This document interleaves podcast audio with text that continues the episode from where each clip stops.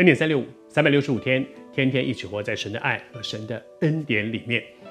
昨天和你分享说，知道神要你去做什么，你认真的去做；知道主要你走哪一条路，你就顺服的去走，然后你就会经验他真的带领你，即使环境里面有挫折，他的恩典够你用。你会经验怎么样能够活在他的爱和恩典当中，即使在逆境，好像旧约的约瑟，即使在逆境当中，在监牢里面被丢在坑里面，却仍然主的恩典够他使用，去经验做神要你做的事，走神要你走的路，然后经验他的恩典够你用。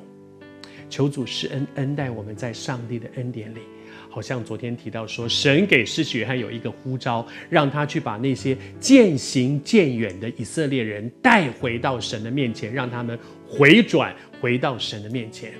主也呼召我们，在我们周围有一些人，可能中了一些仇敌的谎言，遇到了一些挫折，以至于渐行渐远，离神越来越远。靠着神的恩典，主呼召你去把他们带回到神的祝福当中来。但是你说我哪能做得到？当初是他带我信主的，当初我还是小组组员的，他已经是小组长了，他已经是区长了，我哪有能力带他？你愿意，神就会把能力给你。我们一起来读这段经文好不好？施洗约翰身上有什么呢？他必有以利亚的心智能力。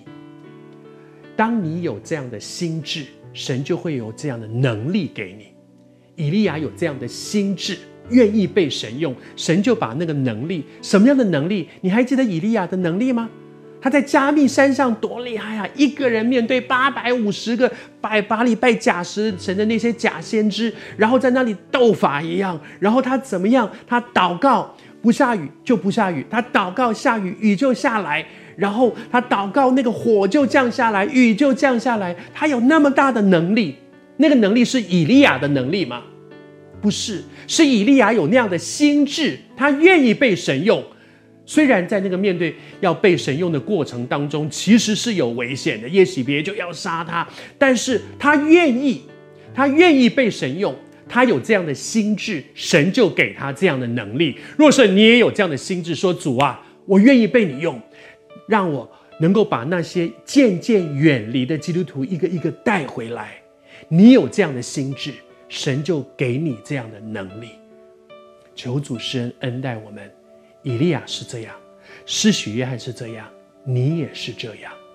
主呼召你，去把那些过去曾经跟你一起并肩在主里面享受敬拜、享受服侍、彼此牧养的那些人，现在他们走远了，把他带回来。你不要说我不能，主只是问你说你愿不愿意。你像以利亚，像施洗约翰一样说：“我愿意，我愿意被主用，主就会把足够的能力赏赐给你。你愿意吗？”